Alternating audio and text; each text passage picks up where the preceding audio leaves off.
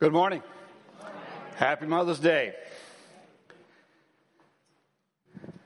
Mother's Day, we realize, is different for every person for different reasons. Some of us had the most amazing mother in the world, and the scripture says, and the children will rise up and call her blessed. And then, to be perfectly honest, there's some moms who didn't do such a great job. And you might be the mom or the child or whatever your relationship might be in that. But so here's my admonition to you. If you, as a mother, feel like you didn't do such a great job in raising your children, then ask forgiveness of God and them. If you, as a child, feel like that you were neglected, then forgive. None of us are getting it all right, just so you'll know. There's no perfect mother, no perfect dad. All of us are in this process together, learning and growing.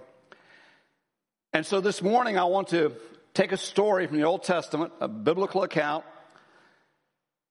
And in that story, and by the way, that's my attempt at humor the story of a basket case. That was Moses, remember?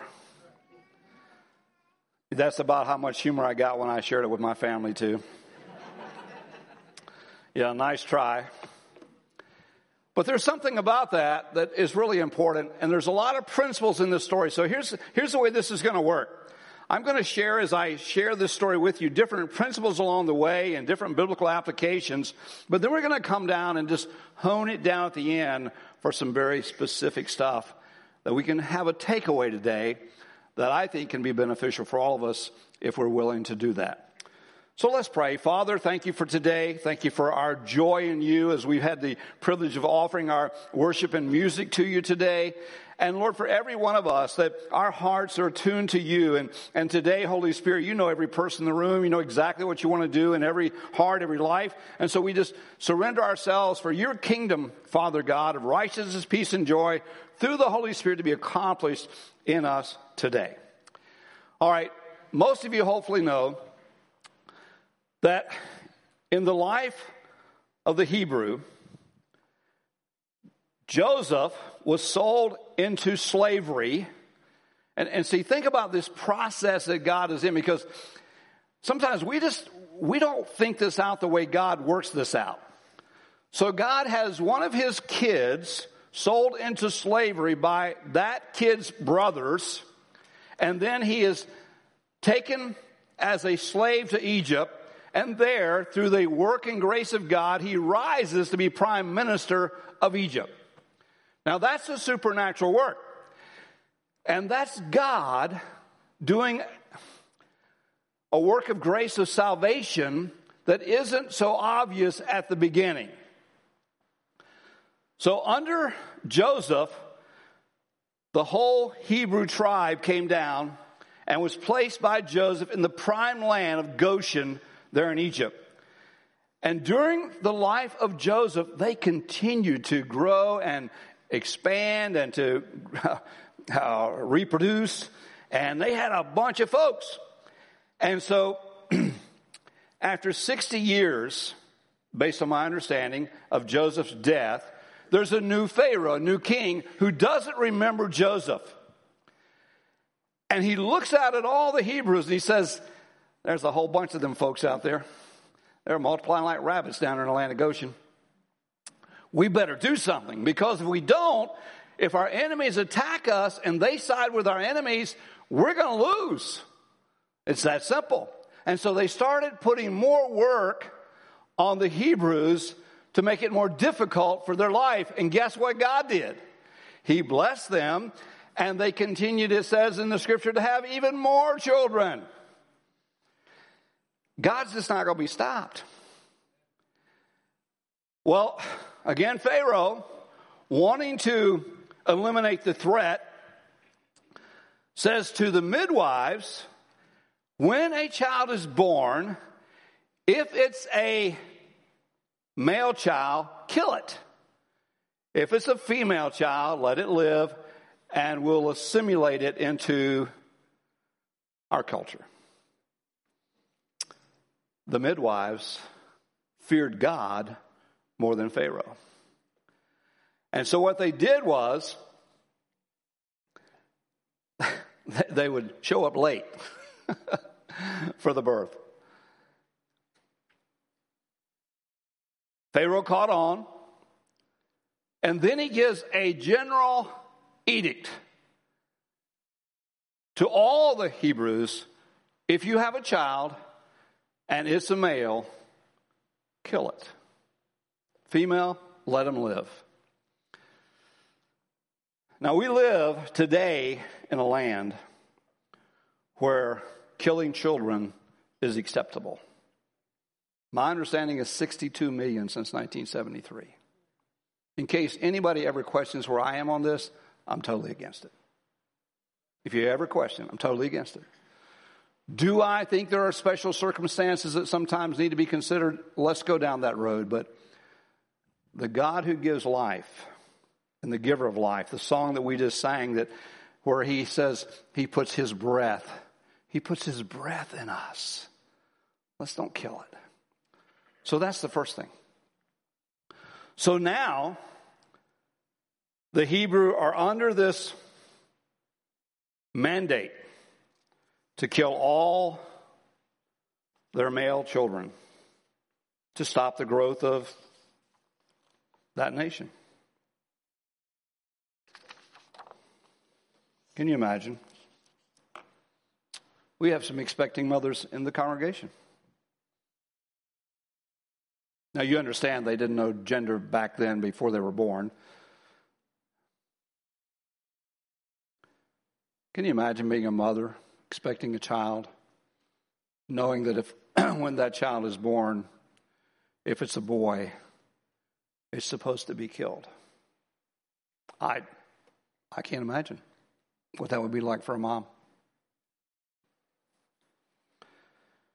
And in that group of Hebrews, there's a family of Levites. And the wife becomes expectant. And she has her child. And the child is a boy. Now, what do you do? Wouldn't you love to be faced with that? Wouldn't you love to be live in a nation where knowing if you had a boy, a little boy, and we have a lot of little boys around in case you didn't know. We got a bunch of them. Hallelujah. That that child was sentenced to death at his birth. The scripture says that the mother, when she looked at this baby boy she had just had, she saw there was something special about him. That's in Exodus chapter 2. In Hebrews 11, it says both the parents saw that he was a beautiful child. And so here they are with a little boy who has a warrant of death on his life. And they won't do it. They won't kill their baby boy. Praise God for parents who don't kill their baby boys or girls.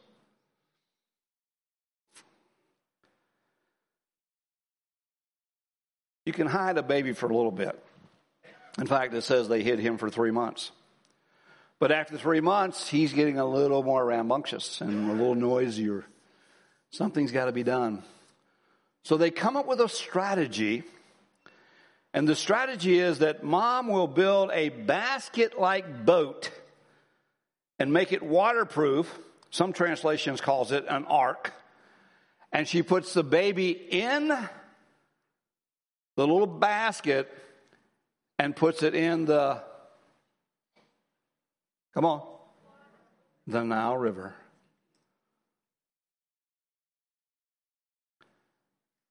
There are snakes, crocodiles, predators of all kind. And she takes her little baby boy, she puts him in a basket, and she puts him in this river Think about that. Just think about that. So I've got a volunteer. Where did she go? There you are. She wandered off on me. She's trying to hide that baby again. For those who do not know, this is Krista Jordan, and this is Jace Jordan, Jace Jordan. And he is how old? five months. Five months. So he's a couple of months older than Moses at the time of being placed in the river, in the basket. You guys got that? All right. So I didn't tell her exactly what I was going to do. I wanted a surprise look on her face. So now.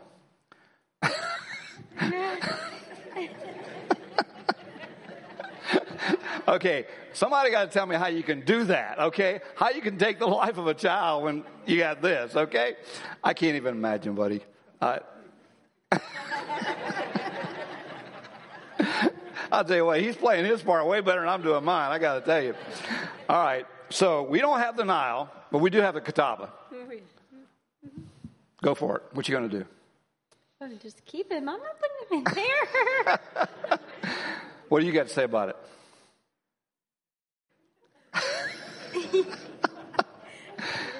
That's the answer, isn't it? I mean, that's the answer. I'm not going to do that. This is my child. I'm his mother. Again, thank God we're not in that position. Listen, I'm going to leave you here. I'm going to go. You got it, brother.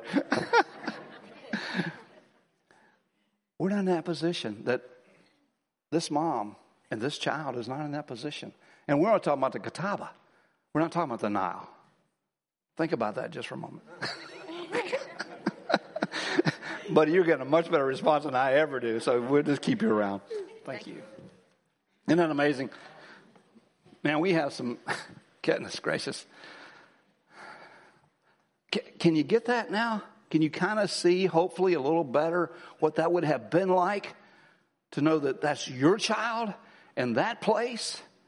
But when that mother, and as it says in Hebrews, when those parents looked at that child, as Tyler and Kristen looked at theirs and everybody else look at, looks at theirs, there's something special about this child. We don't know what it is, but there's something here. And so they went through all the effort they did to protect the life of the child. And the story continues that to give some oversight, as it were, the, the uh, sister of Moses, Miriam, was hiding at a distance, kind of keeping an eye on the baby in the ark. And guess who comes down to the river to bathe or to sightsee or whatever reason? Pharaoh's daughter. The same man who issued the death warrant for all the children, all the male children. And she's coming along with her maidens, and she sees the basket. And she sends her maidens to get the basket, and they do, and they bring it back. And she opens it, and it says in Exodus 2, she saw the child, a baby crying. Her heart went out to him. And she said, It must be one of the Hebrew babies.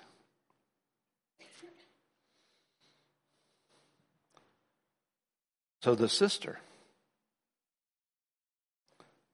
the sister goes to Pharaoh's daughter and offers a proposal of finding a wet nurse for this baby boy from the Hebrew women. But let's back up just a tad. Why would why would the daughter of Pharaoh, it's not like she's ignorant of what's happening in their land. Why would she take from the river a Hebrew baby? Later on, it says that she named him Moses, which means drawn from the water. Here's something you may or may not know. All the Egyptians believed that all of their gods, and they had many, originated from the Nile. So Pharaoh's daughter, now again, you got to see God behind this, even with all the junk in the middle.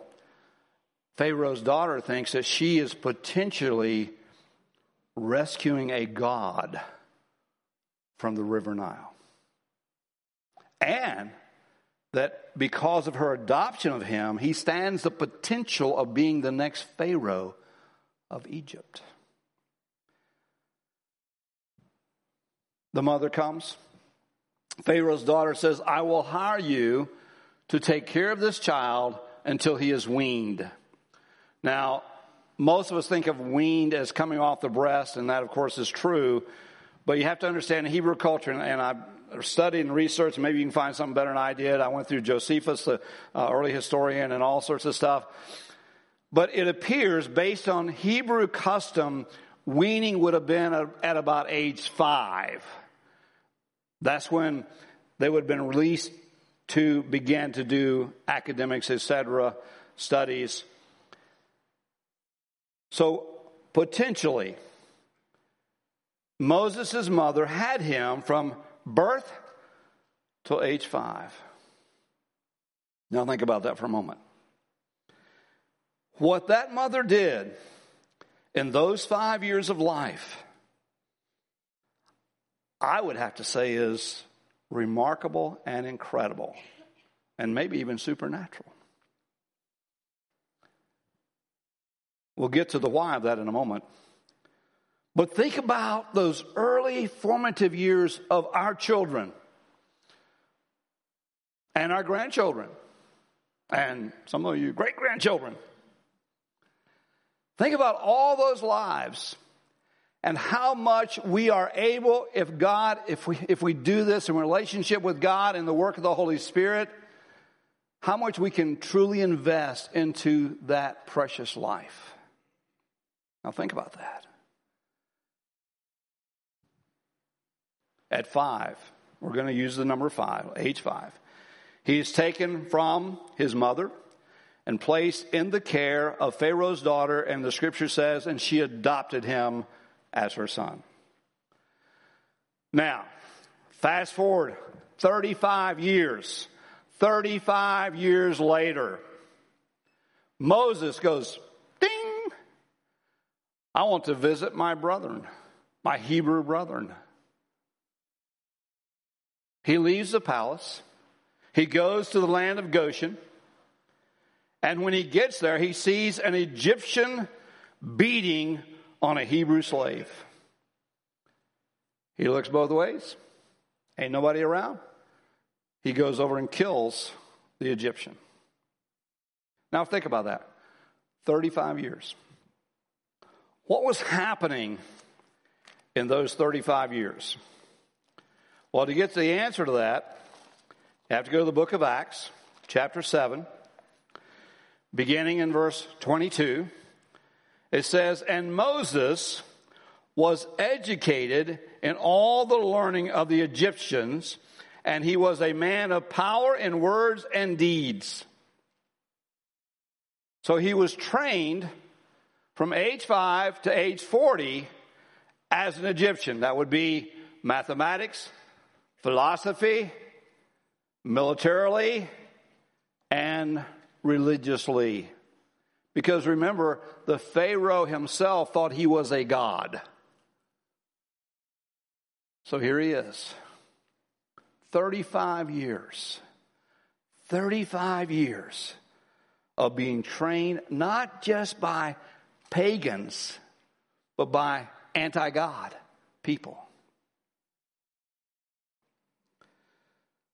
It says in Acts 7, but when he was approaching the age of 40, it entered his mind to visit his brethren, the sons of Israel, and that's where he saw the mistreatment, and that's where he took the life of the Egyptian. And he thought everybody would understand, especially the Hebrews. The next day, however, he goes back to visit again, and this time as a Hebrew beating a Hebrew. And he goes to stop it And the one who says, Are you going, the one who is committing the crime, are you going to kill me like you did the Egyptian yesterday? 35 years of training, and yet there's something in him that mother has put in him in those first five years that causes him to know that somehow, somehow, some way, he is to save his people. He goes about it the wrong way. I love the guy years ago who was preaching on this and he said, you know, when, when Moses looked both ways, there's nobody around, he kills the Egyptian and he buries him in the sand. He forgot about the wind. And the wind just blew the sand away, and all of a sudden there's toes sticking up, and the body's discovered. However, it happened, it was discovered. But again, 35 years of pagan teaching. And what mom put in finds its way out. It comes out initially in a very inappropriate way, but it still comes out. I'm going to step into something right now. You guys know I do this from time to time. How many times have we trained our children in the things and ways of God and the Word of God, in the power of the Holy Spirit, and we send them off to a secular university and they come back and they don't know God? I couldn't tell you how many times I've seen that happen. It breaks my heart. I understand we want our kids to be educated. I understand we want them to do well. But I can promise you this a child who's raised to honor God in every way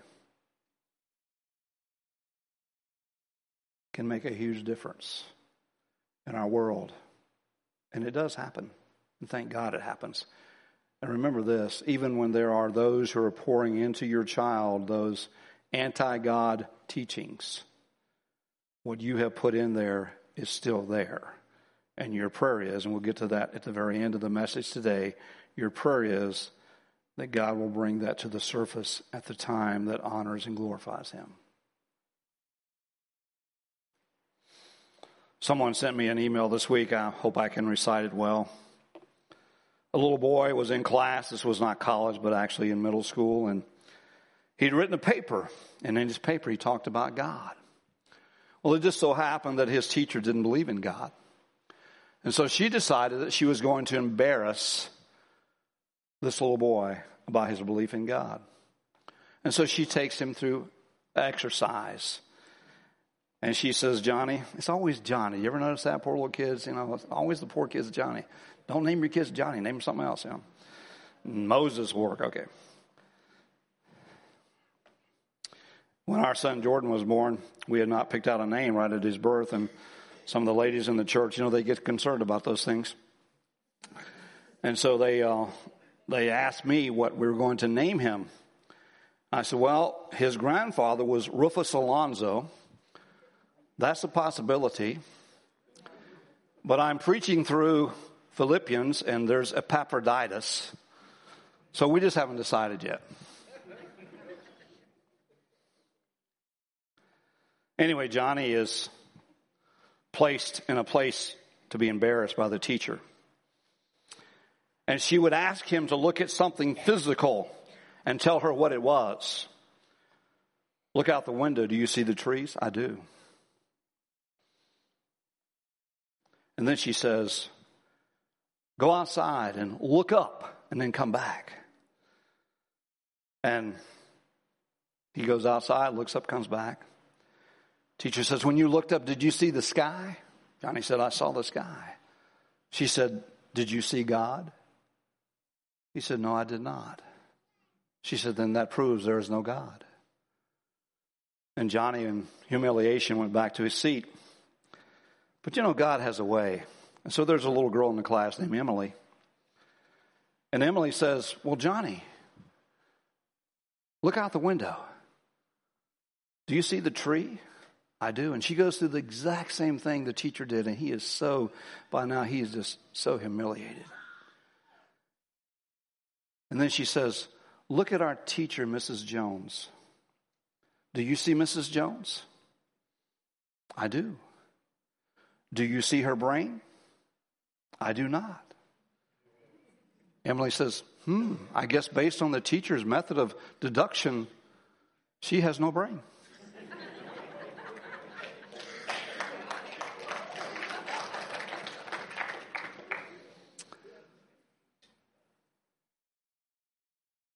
we have the privilege, the honor, and the responsibility of pouring into our children and our grandchildren and great grandchildren.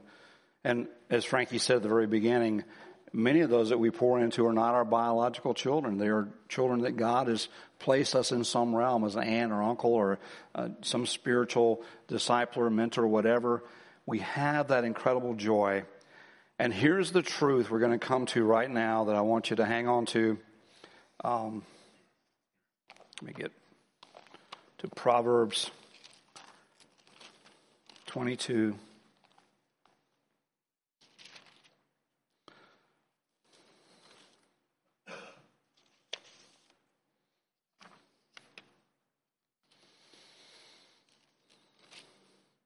By the way, if you're still in the process with your kids at home, raising them for the glory of God through the work and help of the Holy Spirit, I would really, really strongly advise you to spend a lot of time in Proverbs because it is the book of wisdom and it really gives you a lot of help. So here's what Proverbs 22 6 says Train up a child in the way they should go and even when he is old, he will not depart from it. Now, that is a promise from the Word of God. And you might be saying, but that's not what I'm seeing. My kids have rebelled, they've gone astray. For those who still have children at home, please, please pour into them in the direction and the power and the help with the help of the Holy Spirit. For those that you have poured into and they have gone their way and they've gone astray, you take this promise and you take it to the altar of God and you stay there with this promise on God's altar for God to bring your child back to Him, no matter how far they may have gone. That's the Word of God. That's how this works. That's how God works. That's how God moves and works in our lives to accomplish His will and purpose. Does that mean every family is perfect? No, it does not. Does that mean that all these things are going to be so absolutely great? It does not. But let's go back to Moses just for a little bit. 35 years in Pharaoh's house. And the light comes on. They're my brethren. Let me help set them free. And he mucks it up. And he is now so afraid for his life that he runs away and hides on the backside of the desert. And other than tending sheep, we're not told what happens in Moses in those 40 years, another 40 years. So now he's 80. Some of you might consider that to be an old guy. He's 80 years old. And as he's tending sheep, one day he sees this phenomenon. There is a bush that is on fire and is burning, but it is not being consumed. And the scripture says, and the angel of God spoke to him from the burning bush. And in that conversation, he receives the instruction for which his life was created and his purpose is to be. Can I just say something in kindness? Don't wait 80 years. Let's start a little sooner, okay? God, what is your purpose? And, and these precious children we get, remember, it isn't for you to make them into many yous, you know, many me's. So they'll be like you. You know, if dad was in sports and mom was in the arts, or, or it may have been the other way around, whatever the case may be, Every child that God places in our care, God has put in that child some unique, wonderful, amazing character qualities and creativeness. And our job as parents and grandparents and great grandparents is to help that child unpack what God put in there to begin with. Moses' mom looks at her baby boy. He's special. We should look at every one of our children because they are special. And how God will use them. Will they become a great deliverer? I don't know. But whatever it is that God gives them to do, let's make sure we're doing our part to help them to do it.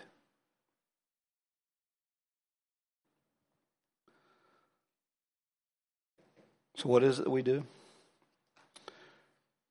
As I've said at the beginning, no family is perfect, neither is any parent. If you have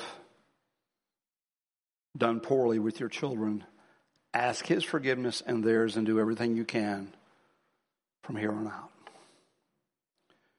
If you think your parent has failed you, forgive them and build that relationship. Life is too short to let those things that are not of God continue to be. So we're the ones who can stop it. And if, and if your child or grandchild has gone astray, take this scripture in Proverbs 22 6 on the altar of God and stay there. And if you have not adopted the practice of praying for your children every day, even as adults, please make that a part of your time of intercession when you spend time with God. It is imperative that we do exactly what God has for us. And one of the things that we can do for our children is pray for them. We told our kids when they were growing up that they could mess up and we knew that they could, and they did at times. But the one thing they would always have to do is climb over the prayers of Sheila and I because we were praying for them consistently. And sometimes I have to confess more urgently than others. But now we look at our adult children who are pouring the Christ values into their children. And we're looking forward to the day when our grandchildren will pour those Christ values, all again by the work of the Holy Spirit, into their children. And the legacy continues for the glory of God. If there's something wrong in any of your relationships, take today as a day to do everything you can to make it right. And please do not be the mother that I encountered years ago. I only encountered her after her death. I was asked to do a funeral. The daughter and I were having a conversation on the phone. And she asked me, she said, Would you, she said, Would you, would you know how or would you be willing to do a funeral message on forgiveness? I said, Of course, I'd be happy to, but my question is, why would you want me to? And she said, Because my mother has offended everybody that she ever knew. And I would not want anyone to leave the graveside carrying unforgiveness from my mother. It was a before COVID, so we actually had people there at the funeral. And I did the message and I explained the daughter's request. I said, So if you're here and this woman that we're burying today has hurt you in any way and you're willing to forgive her, would you please stand up? And everybody there stood up. And I led them through a prayer of forgiveness. Because that daughter, in her wisdom in Christ, knew that none of those people should carry that with them from that cemetery. Now, that's extreme, and I get it. But anything that you can take care of and make right before God, please do that. Let this be the day that you do that. And again, we know Mother's Day is a mixed bag. But guess what? Our God is the same yesterday, today, and tomorrow. and His will for our lives and for family have never changed from the writing of His Word. And He still values life, every life. And we're the ones who can make the difference in how those lives are lived. So if you will, stand with me. I'm going to bless everyone, but particularly the mothers. Father God, we come now, and we're just absolutely grateful that your word speaks to us and ministers to our heart, to our spirit, to our mind. And prayerfully, there is a change, a transforming of us so that we are in the Holy Spirit more like you every day, Lord Christ. And I thank you for the moms and the grandmoms. I thank you for the, the ones that have ministered to kids that weren't their own biological kids, but they just poured into them because of the love of Christ in them. So, Lord, throughout this congregation, let there be such a love that you, Holy Spirit, have put in us that is spread abroad. And not just here for us, but wherever we go. And I just want to bless each mother, the greatest gift of all that you've given to any person is your presence. So bless them now with your presence in Christ's name. Amen.